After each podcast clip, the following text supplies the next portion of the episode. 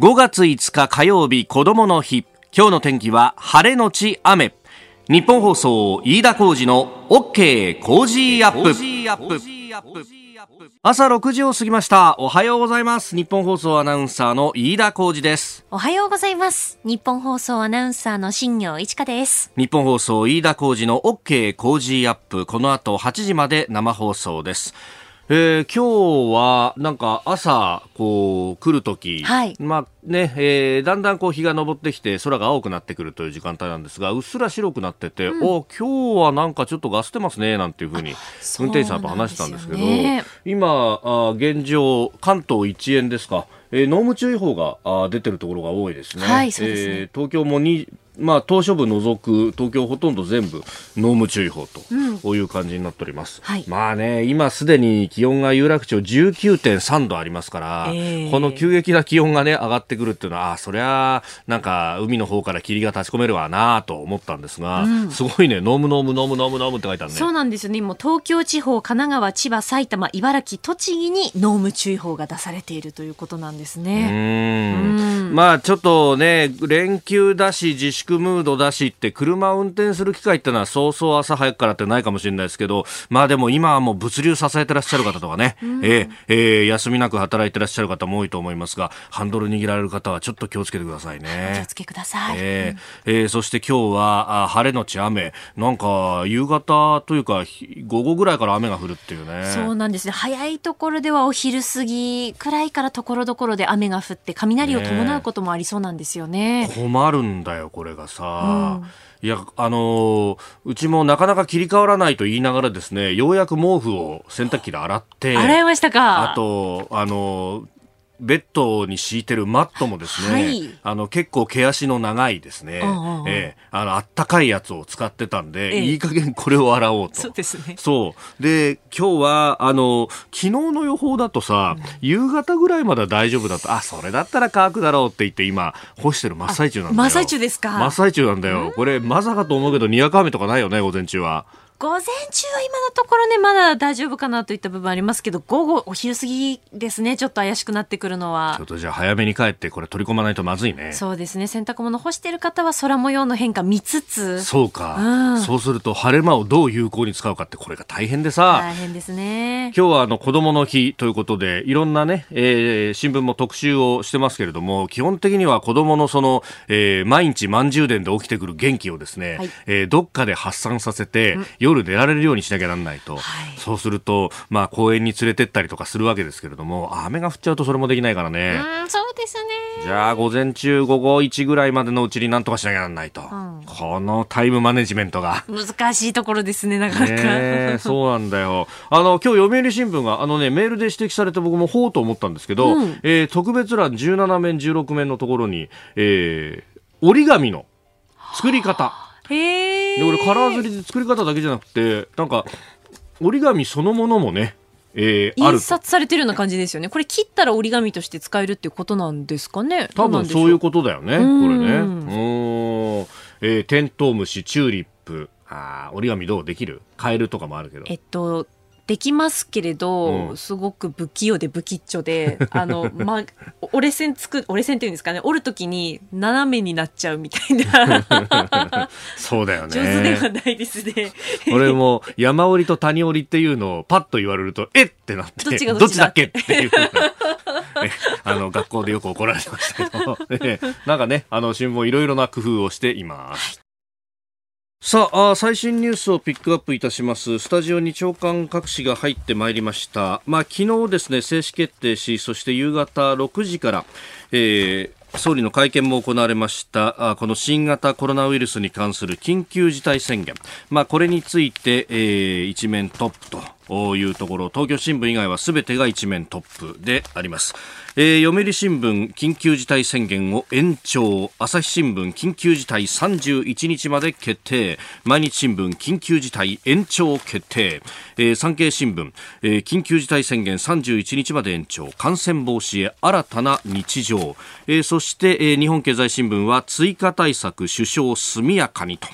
いうふうに、まあ、見出しを立てております。まあ、どちらかというとですね、まあ、これ、あの、後ほど7時台にも、今日のコメンテーター、長谷川幸宏さんとも深めてきますが、えー、緊急事態宣言が伸びたぞと、えー、今と同じ自粛が続くんだということが全面にこう打ち出されていますが、えー、ただですね、あのちょろちょろと実はそうではない限定的な部分があるというのを、えー、サブの見出しで、えー、細かく書いてきております。朝日新聞、例えば34件経済活動の容認も、えー、それから読売新聞もですね、一部で制限緩和というのをこう盛り込んでいたりとか、え、しておりまして、まあこれ、あの、経済活動などを、まあ、えー、感染の度合いのね、えー、深刻でない県であったりとか、まあそういうところ、都道府県ごとに、まあ色分けをして、えー、徐々に、い、い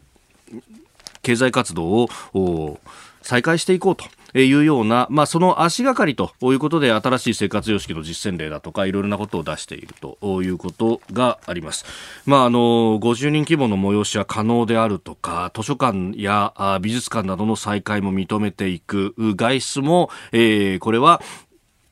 えー、全くダメというもんではないということなどが盛り込まれております。そう、あの、外出がダメじゃないとか、そういうところっていうのは、あの、これ、緊急事態宣言と言いながら、番組でも何度も指摘してましたけども、あの、日本独自の形で、諸外国のような縛りというものが全くないと。これ、あの、国際面を開くとですね、各紙、え例えばヨーロッパで、イタリアであったりとか、いろんなところで、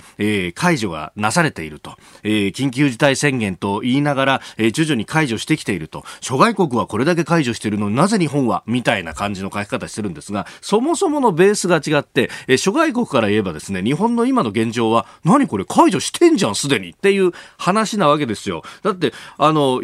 あフランスだとかイタリアだとかスペインだとかで、えー、公園でですね、子供連れて私みたいに、私の昨日みたいに遊びに行くと、それだけでおまわりさんが来てですね、何やってんだと。えー、場合によっては、あの、お父さんは警察に連れて行かれるっていう事態になるわけですよ。じゃあ、今日本でですね、えー、公園に子供を連れて行って、あるいは犬を連れて行って何か言われるかって言われないわけですね。ええー、これ、ま全くベースが違うというところで、えー、議論にならんと、えー、本来は比較対象ではないということなんですけど、まあこれをこう一緒に比較して海外ではみたいなことをこう言いがちなメディアが未だにあるなということが非常にわかります。で、あの昨日の会見についてはですね、またこれも後ほどお供を含めて取り上げるんですけれども、一つおっと思ったのは、あの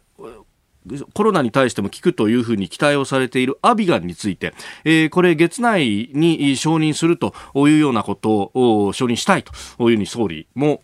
言いました。まあ総理はその中で副作用にも触れて、まあこれは再帰形性というものがあるんで、えー、特に妊婦さんなどは使うことができないし、えー、慎重な運用が必要だということも合わせて、えー、述べていらっしゃいますけれども、私これだからアビガンがね、えーかなり有望なんじゃないかっていうのを一番最初にあの政府の関係者から聞いたのはですね、えー、2月の半ばから終わりぐらいなんですよ。だから、そのぐらいからすでにこう存在としては意識はされているし、当然使えるっていうのもあったんですけれども、ただこれの承認がどうしてこんなに遅れているのかっていうのはですね、私も不思議に思ってたんですが、やっぱりその、あの、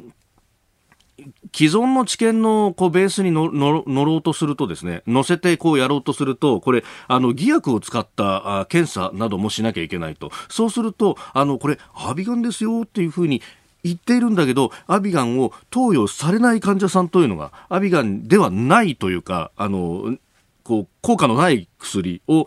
投与される人も出てくるんで、それがだから人道上どうなんだって話は当然出るわけですよね。お医者さんからしたら効くかもしれない薬は、あの、積極的に投与したいと。そうすると、ただ、知見としては集まらないと。いや、俺ね、この緊急、ごめんなさい。あの、私ね、この緊急事態に、あの、その、既存の知見のプロセスとかを、こう、馬鹿正直に辿ってどうするんだよというようなことは非常に思っていたんですが、なんか、あの、それとは別に臨床で積み上がったデータをもとにして、こう、承認のプロセスを踏むっていうことを、こう、やろうとしていると。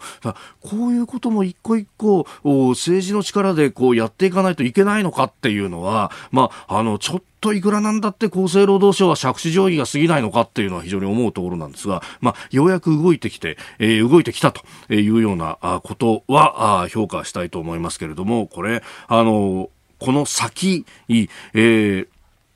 どういったあの対応が正しかったのかっていう検証は当然必要なんだろうと思います。で、あの昨日も会見で言いました、すでに70万の備蓄があると。で、えー、今ですね、日本国内でのじゃ患者数がどのくらいいるかっていうと、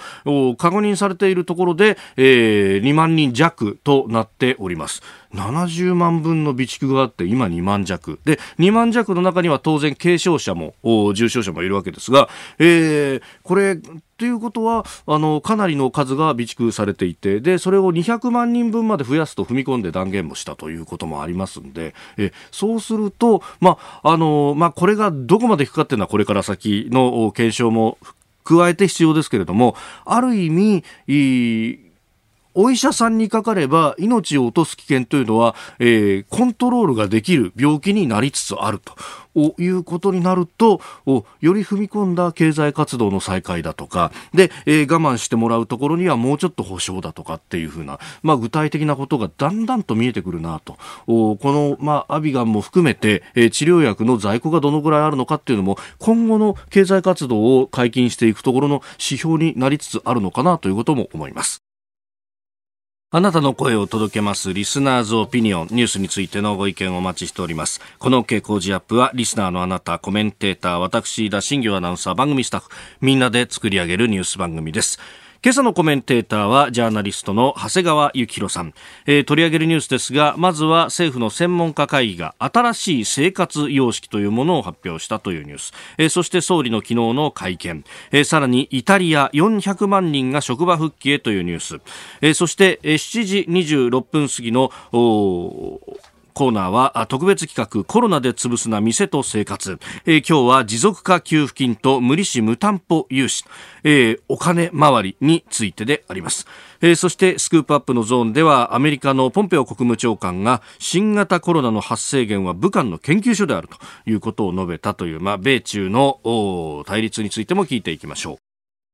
緊急事態宣言を受けていろいろな意見をいただいてますね。えー、俊介おじさんさんツイッターです、えー、緊急事態宣言の内容に地域差が出てくる以上、全国一律10万円の根拠が薄れてくるし、下手をすれば地域間の感情的な対立にもつながりかねないので、えー、13の都道府県にの住民には、もう一度10万円を支給すべきだと思いますと。まあ、特定警戒都道府県にね、指定されているところっていうのは、まあ、引き続きこの自粛が必要というふうに言われてますからね。えーれからガレオンさん、えー、緊急事態宣言延長なら2次補正、3次補正は当然、行動様式は念頭に置きながらも、あくまで参考事例であって、必ず守らないといけないものではないという意識も難しかったら工夫してもいいはずと。まあこれ、えー、みんな守らなきゃダメよ的なこう空気をね、えー、作ってっていうような、えー、ところが、まあ見え隠れはするなと、まあいう感じもございます。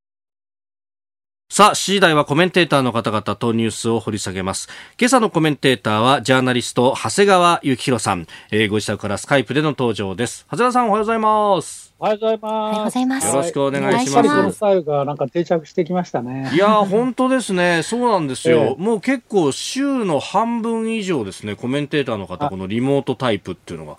ええー、当たり前になってきましたね。いやいや、ということは、半分のぐらいの人は、ええ、まだそこのスタジオに行くわけ、まあ、あの、サブブースというのを作って、まあ、それも、そうなんです。あの、会社の中でリモートをすると、まあ、そういう意味ではリモート率100%みたいなもんなんですけどね。そうなんですよ。いやいやいや。いやこの大体、今日はこのスカイプですけど、はいえ、まあ、これからずっとか、あズームっていうのが相当増えてきましたね。そうですよね。ズームを使ったり、チームスを使ったりとね。えー、えー、今日もスカイプですが、一つよろしくお願いします。お願いします。はい、お願いします。7時台はコメンテーターの方々とニュースを掘り下げてまいります。では、最初のニュース、こちらです。政府の専門家会議が新型コロナの感染を防ぐ新しい生活様式を公表。新型コロナウイルスの対策を検討する政府の専門家会議は昨日感染の広がりを長期的に防ぐための新しい生活様式の具体例を公表しました。えー、新しい生活様式、まあね、えー、基本的に人と間隔を空けましょうとか、えー、家帰ってきたら、え、手洗いと顔も洗おうとかね、えー、それから、あの、会議だとか名刺交換はオンラインでしましょうとか、えー、食事はあ対面ではなく横並びで座りましょうというようなことが書かれておりました。さあ、長谷川さんどうですかああ、ね、別に目新しい話ではないですよね。えー、えー、えー、で、まあ私なんか天の弱だからさ、はい、お上にこういうことを言われると、なんかね、ついカチンときちゃって、なんとなくね、あるんですよ。そういう違和感ありますね。いや、言われなくたって分かってるよ、みたいなね。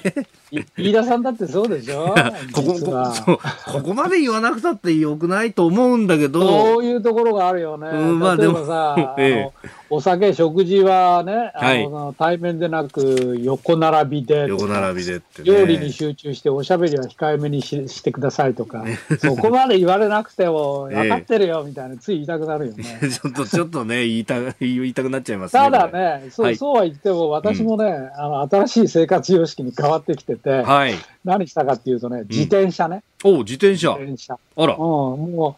う、昔、10年ぐらい前までね、よく自転車乗ってたんだけど、全然乗らずに、あのー、物置の中入れっぱなしだったのを、はい、自転車屋さん持ってってね、あら1万5千もかかったけど、あ、修理して。そう、修理っていうか、いろいろチェックしてもらってね。ええええええ。それでね、あのー、そしたらね、その自転車屋さんが言ってましたけど、今そういう人がすごく多いんだって。おおなるほど。中今ね、もうすごいいっぱいでお客が。私もその日できるのかなと思ったらできずに、結局3日4日待ったかな。へえ、あの、普通のあのママチャリじゃなくて、ロードバイクっていう。はいはいはいはい。それもあるんだけど。タイヤの細いやつね。というわけで、まあ、皆さんもぜひね、自転車なんかいいかなと思います、ね。まあ、これ密にはならないし。今、あの飯田さんがおっしゃったのが、じゃあ、そのテレワーク。はい。これもさ、うんうん、まあ今私もこうやってスカイプでやってますけども、そうですね。まあ、会社によっては全然テレワークの体制ができてないっていうところありますよね。はい。まあそこら辺を何か、うん、あの政府も後押しできないもんかね、と思うんですそういうこう設備投資に、まあ例えば補助金を出すとかそういうようなことですかね。そうそう。あのす、でにあの通信費、はい、これについてはあの25歳以下の若い人は学校行って、えええ、オンライン授業だと通信もかさむからって、ただにするっていう話あるじゃないですか。まあ、この際ね、ぜひね、はい、あの25歳以下なんてことは言わずに、通信を大幅に値下げ。うんうんうんうんこれでぜひやっていただきたいなと思いますけどね。そうなんですよね。結構そこでこう、うん、通信容量を食っちゃったりなんかすると。そうそう。ね、相当食いますよ、これテレワーク本気でやったら。まあ動画をずっと1時間2時間とか会議とかに使うと結構これ、あの、重量課金だと恐ろしい額にいってしまうというね。なりますよね。まあ使い放題の人は大丈夫ですけど。だから、その新しい、働き方も新しいスタイルでやれって言うんだったらば、はい、まあ、そういうね、通信費のこととか、うん、まあ、パソコン買い替えるとか、まあ、そういうことについても知したらいかがかなと。うん、えー、メールでもいろいろいただいてます。春蔵さん、東京北区の方、えー、この新しい生活様式、はい、正直なところなんだこれと思いました。えー、はっきり言って絵に描いた餅にしか見えません。えー、5月は収束の1ヶ月というふうに総理言ってましたが、その後3、4月は何だったんだろうと思います。えー、やたらとマスク、マスクと言ってますが、我が家にはまだ政府からマスク届いてないので、自力で手に入れる努力をする日々ですというふうにいただきました。まあ、マスクをしましょうっていうのは、ね、今、苛立ちが滲んでますね、その面ね。ねまあまあ、そういう感じなんだと思いますよ、あの普通の人も。はい、いや、マスク言えば、うちもマスク届いてないもん。おなるほど。届いた？うちはね、届いてない。同じ町内でも町名が違うと届いてる人出てるんですけど、うちまだ届いてないですね。まあでも、まあ、それから街中、街中も、うん、あの薬局なんか行ってもまだないしね。これ不思議なのね。そうそうそうそうびっくりしたのは、この間ね、横浜の中華街行ったのね。ええええええ。そしたらね、中華街でね、マスクいっぱい売ってんの。ああ、そう。50枚入り2800円。レストランとかで売ってたりするんですよね。うん、それからね、えっと、表参道の裏に入ったら、そこでもやってました。うん。おはようニュースネットワーク。取り上げるニュースはこちらです。今月末まで緊急事態宣言を延長することを決定いたしました。新型コロナウイルスの感染拡大に伴う緊急事態宣言について安倍総理大臣は昨日今月31日まで期間を延長すると表明しました対象地域は都道府県をまたいだ感染拡大を防ぐため引き続き全国となりますまた総理は今月14日をめどに専門家から意見を聞き可能な場合には今月31日の期限を待たずに宣言を解除する考えも示しております。解除の条件について安倍総理大臣です。地域ごとの感染者数の動向医療提供体制の逼迫状況などを詳細に分析いただいて可能であると判断すれば期間満了を待つことなく緊急事態を解除する考えであります。えー、ということで、まあ、1か月程度伸びるということになりました、長谷川さん。そうですねあの、やっぱり多くのリスナーの皆さん、気にされてるのは、はい、一体どういう事態になったら解除していただけるのかっていう、その解除の基準、はい、ここなんだろうと思うんですけども、えー、ここがちょっとはっきりしてないんですよね。例えば、その直近2、3週間の新規感染者の数とか、はい、感染経路を特定できてない人の比率とか、えー、PCR が適切にあるかとか、医療体制とか、はい、まあ、要するに西村さん、西村経済再生担当大臣の発言は、総合的に判断していくと、そうですね。まあ、こう言ってるんだけど、これじゃよくわからないですよね。それで、まあ、大阪の吉村知事なんか、まあ、あのちょっと政府に対しては批判的で、はい、まあ、独自に大阪モデルを出すと。例えば、えええあ病床の使用率、うん、重症者向けで50%、それから、はい、あ軽症、あるいは中等症だったら60%、うん、まあ、これを下回る状況が続けば解除するっていうようなことを言ってる、まあ、これ、大阪モデルっていうふうに言ってるようですけども、はいこれはね、そもそも、うんうん、あの緊急事態宣言っていうのは国が出すけども、はい、外出自粛とか休業要請を求めるっていうのは、都道府県知事に権限があるって話になってますよね。そうですね、法律上そうなってますね。えー、だから、私は、まあ、あの国が、まあ曖昧ではっきりしてないっていうのは、まあ批判しつつも、はい、具体策は都道府県知事の皆さんがね、あの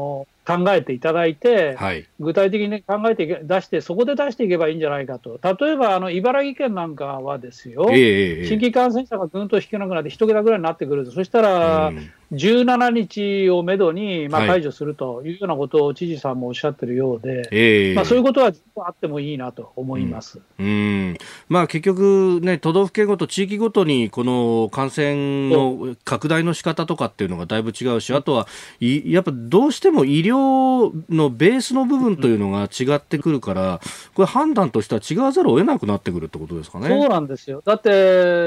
ー、あのー外出自粛とか休業要請なんか、東京都なんかはね、はい、あの国に先立って、ええそうですね、確かやってたでしょ？はい、50万円ということは、東京であっても、東京の情勢を見ながら、はい、国とは別に、うん、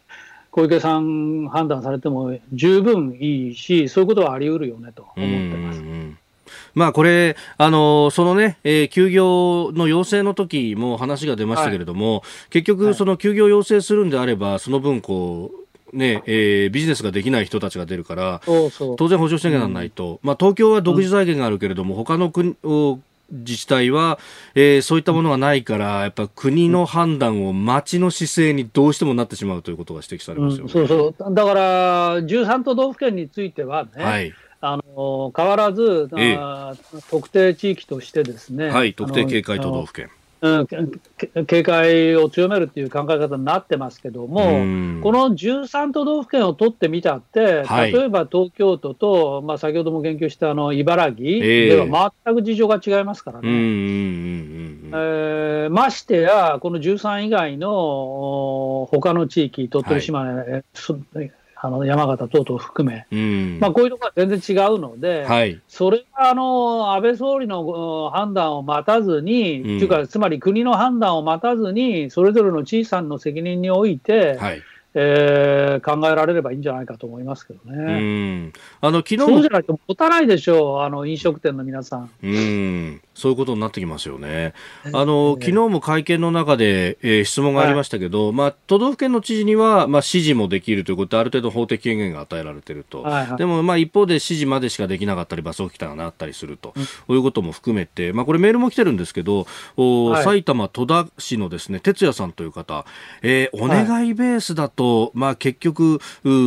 なかなか難しいと、えー、延長するんだったら経済的な支援もしっかりセットにしてもらわないと、ステイホームなんかできないじゃないですかと。そうそうそう。えー、パチンコも観光もビジネスだから支援が来ないんだったらお店開けるしかないと、もうお願いベースはだめですよね、と。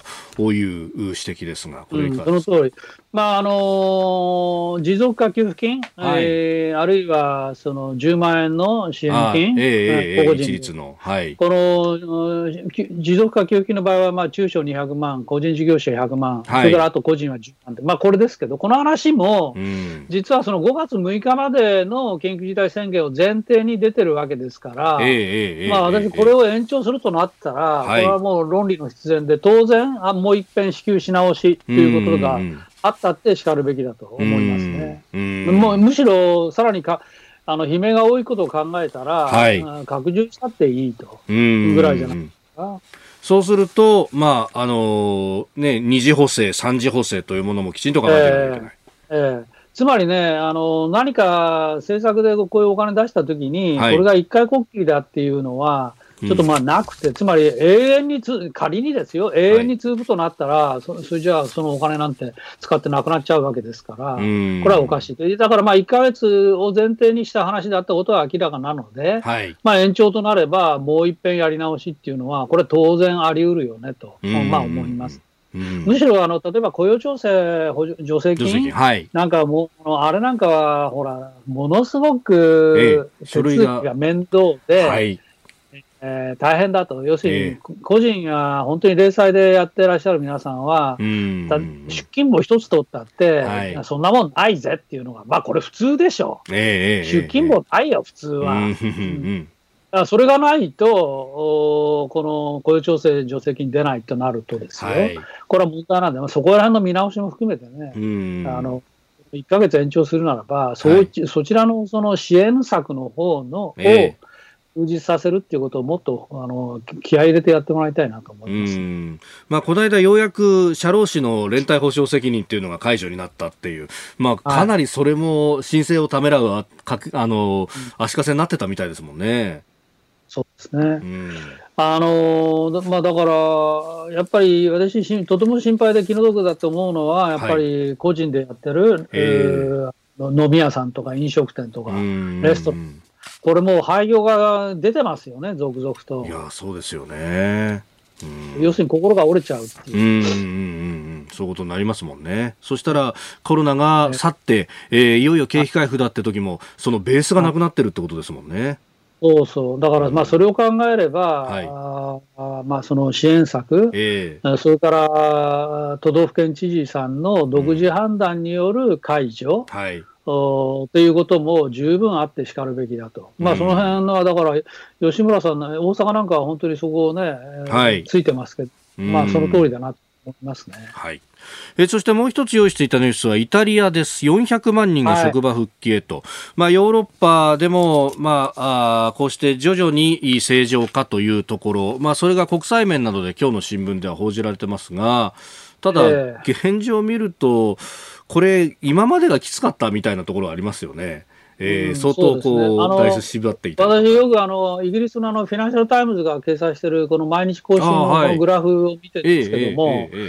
まあ、これを見ますとね、確かにイタリアは、まあ、あの下向きになりつつあるんですよ、新規感染者の数が、このところ。はい。うん、ただ、ものすごく下がってるかって言ったら、そんなことはなく、うん、まあ、ちょっと下がってきたよねっていう程度なんだけど、まあ、それでもイタリアは、あ400万人の職場復帰、うん、えー、まあ、復帰したっていうのは、はい、まあ、要するにイタリアも日本日本も変わらずこ、これ以上あんまり長引くとですね、うん、経済が持たないっていう話ですよ、ね。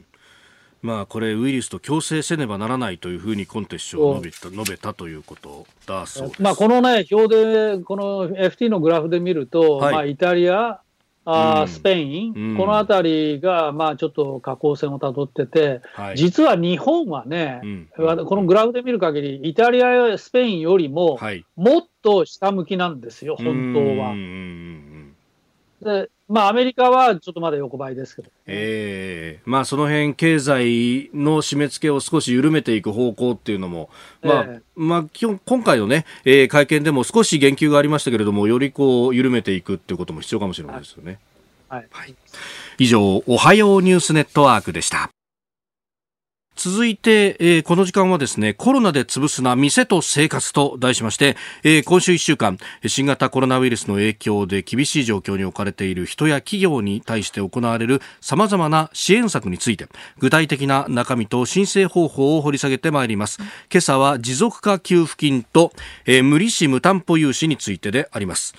え、まず持続化給付金ですが、えー、これあの売上がですね去年の同じ月と比べて50%以上減少したつまり半分以下になっちゃったという事業者を対象にして、えー、中小企業などは最大200万円。フリーランスを含む個人事業主は最大100万円が支給されます、えー、申請期間はあ今年の5月1日から来年の1月15日までとなっております。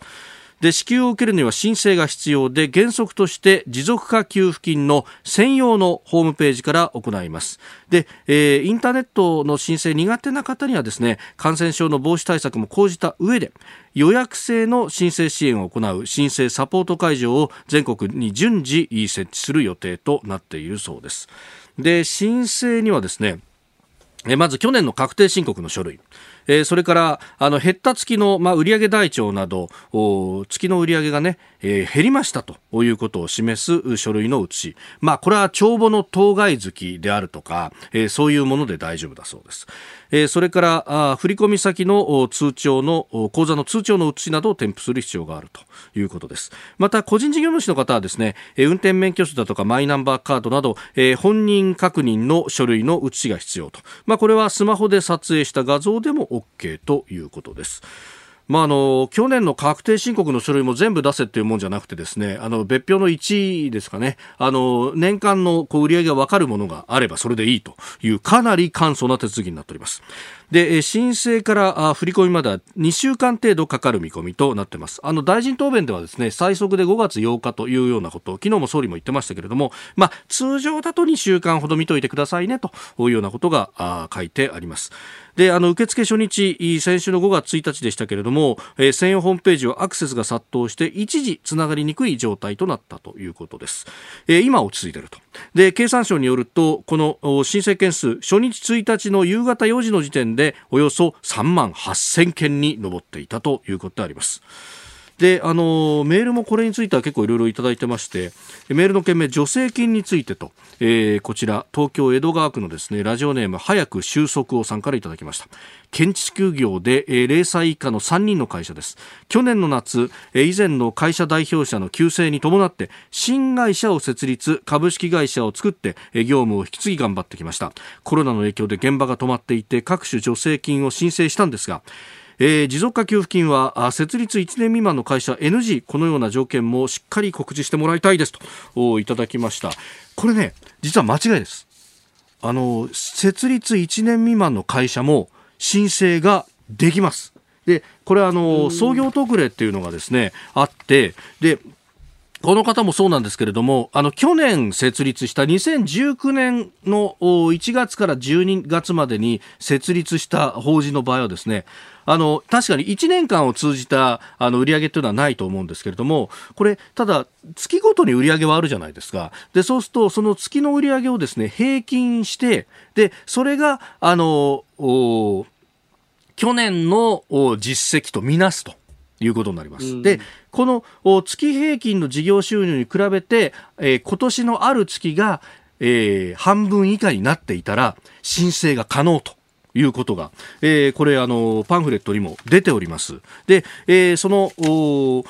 ね、えー、去年の売上の平均額と今年の売上、えー、月の売上が50%以上減少している月があれば支給対象になるとであの計算すれば、えー、上限200万までで支給されると。いうことですんで、えこれ、あの、諦めずに出していただければと。あの、創業特例。これ、あの、はいはい、個人事業主の場合は、はい、やっぱり特例あるんですよね。そうです。個人事業主でも特例があるという話であります。新規開業特例そうです。新規開業特例というもので、はい、同じように、あの、支給、給付対象になるということがありますんで、えー、ちょっと資料をよく読んでいただければ。ただ、あの、この、お創業特例とか新規開業特例を使う場合はですね、あの、履歴事項全部証明書っていうのが必要です。あの、いつ会社ができたかっていうのの証明をしないといけないと。いうことがありますんで、ちょっとあの書類があの一つ多くなりますんで、そこだけご注意をいただければということがあります。まあこれあの経産省のホームページにですね、よくある問い合わせというものが、あの持続化給付金に関するよくある問い合わせというものがありますんで、えー、こちらご覧いただければと思います。それからあの無利子無担保融資、これはあの商工中金だとか政府系の金融機関でずっとやってきたものなんですけど、ちょっとですね、マンパワー不足でここが目詰まりしつつあるということもあって、で、えー、これをですね民間の金融機関に広げるということがありますこれはの融資の対象になるのは1ヶ月間の売上が1年前と比べて15%以上減った中小企業や小規模事業者それから5%以上減った個人事業主の方々ということで、うん、えー、3年間、えー、3000万円を上限に資金を無利子で借りることができると。で元本の返済も最長5年据え置かれるということです。まあ、これあの窓口でちょっと手続きが必要なので、えー、詳しくはあの金融機関にお問い合わせをいただければと。あの大型連休中も比較的大きな店舗では窓口開けてるところもあるということですので、えー、そちらもぜひご活用いただければと思います。コロナで潰すな店と生活。明日は公共料金の先延ばしと家賃免除についてお伝えいたします。さあ、メールやツイッターで様々いただいております。あの今日は持続化給付金と、それから無利子無担保融資についても、うん、えー、お送りしましたけれども、おはい、こちら、猫さん、猫や厚生さん、ツイッターです。無利子無担保融資、鬼のように混んでるらしいと。えー、でも、とても有効な情報ありがとうございますと。まあ確かに窓口は混雑したりとか、あとね、うん、えー、審査とかが渋滞しちゃったりっていうのはあるので、民間の金融機関にもこう門戸を開いて、えー、やる形にするということだそうですけれども、うん、まあこれ、当座資金繰りはこれでなんとかなってもね、この先、緊急事態宣言が伸びるとなると、うんいやだから、まあ、私は先ほども言いましたけど、この持続化給付金、まあ、手続きはかんあの簡単だっていうことですから、まあ、そこは一安心なんですけども、はい、まあ、ぜひ、この緊急事態宣言あと1か月やるっていうことであればね、この話も2回、2月分、はい、というふうに考えて、えー、もういいんじゃないのかなと思いますね。まあそうですよね、結局、これ、あの当座の資金繰りがなんとかなってもっていうね。そうそう。うんだからもうだからすでに相当売り上げ減少してると思いますけども、はい、これから先あと1か月となったら、売り上げ減少どころか、えーあもう本当に店を畳むっていう決断せざるを得なくなるっていう、まあ、そういうことがいよいよ迫ってきますよね。まあ、その時に例えば中小法人200万円で足りるのか、はい、あるいは個人事業主さん、100万円で足りるのかっていう議論は当然あるし、えー、まあ、そこを含めても、もう2度、3度ということは考えていただきたいと思うのと、それからその無利子無担保融資も、まあ、上限3000万円っていうことですけど、はいえ。ー、あの保証料とか金利とかね、まあ、いろいろありますね。でまあ、ちょっと私も手元に今資料ありますけど、これ見ると、えー、売上高が15%以上減った、はい、あという場合は、保証料ゼロ、金利ゼロ。うん5%だとすると、はい、保証料は2分の1かかってくると、まあ、いうことです。まあ、この辺についても拡充していただきたいなそうですね。続いて、ここだけニューススクープアップです。この時間、最後のニュースを、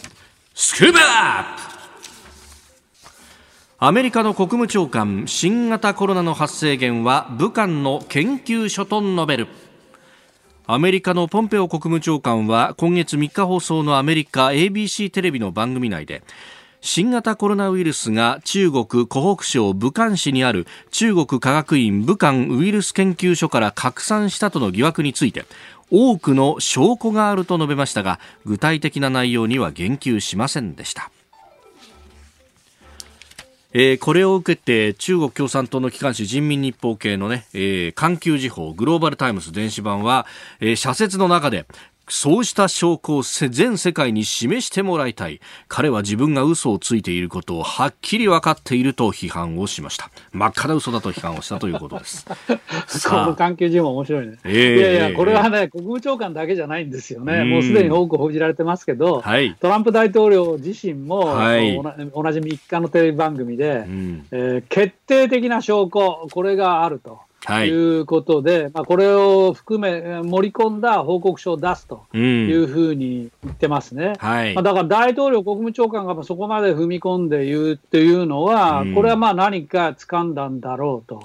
まあ思いますね。まあ、ですから、それがあの公表されるのを今待つばかり、とりあえずまあそういう局面ですけども、うん、お実はこの大統領、国務長官のこの発言に至る前までに、はい、最初はあのワシントン・ポストでした。ね、ワシントン・ポストがこの武漢ウイルス研究所、おここからあのおこれがかなり危うい施設で、はい、アメリカの国務省の調査団が2回も行って、危険を警告してたんだよっていうことをまあ報じた、まあ、これが一つのきっかけ、はい、それからそしたらその後 FOX ニュースがですね、えー、実は研究所がやってたのは、あのウイルスを